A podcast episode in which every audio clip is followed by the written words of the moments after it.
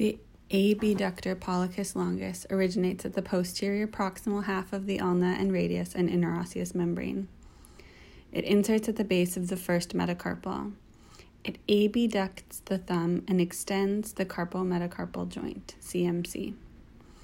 Innervated by the deep radial nerve via the posterior interosseous nerve, vascularized by the posterior interosseous artery along with the muscles coming up in the rest of this recording, it forms the border of the anatomical snuff box.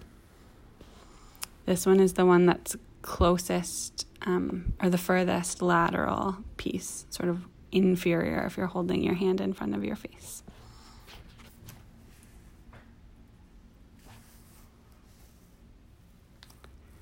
The extensor pollicis brevis originates at the posterior distal third of the radius and the interosseous membrane. It inserts at the dorsal base of the proximal phalanx of the thumb, so sort of midway up the thumb. Action is extending the proximal phalanx at the MCP and CMC joints, and it aids in abduction radial deviation of the wrist innervated by the deep radial nerve via the posterior interosseous nerve and vascularized by the interosseous nerve. This also forms part of the anatomical snuff box.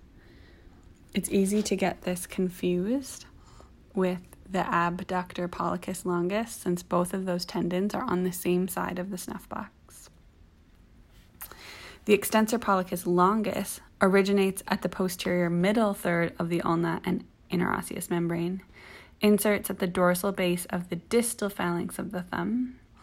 The action is extending the distal phalanx of the thumb at the IP joint and it aids in extension at the MCP and CMC joints. Innervated by the deep radial nerve via the posterior interosseous nerve, and vascularized by the posterior interosseous artery. This is the last part that forms the border of the anatomical snuff box, and as you pull that thumb into extension and radial deviation, the extensor pollicis longus is the one that's superior, sort of towards the dorsal side. And the abductor pollicis longus and the extensor pollicis brevis are closer to the palmar side or inferior as you hold your hand flat in front of your face.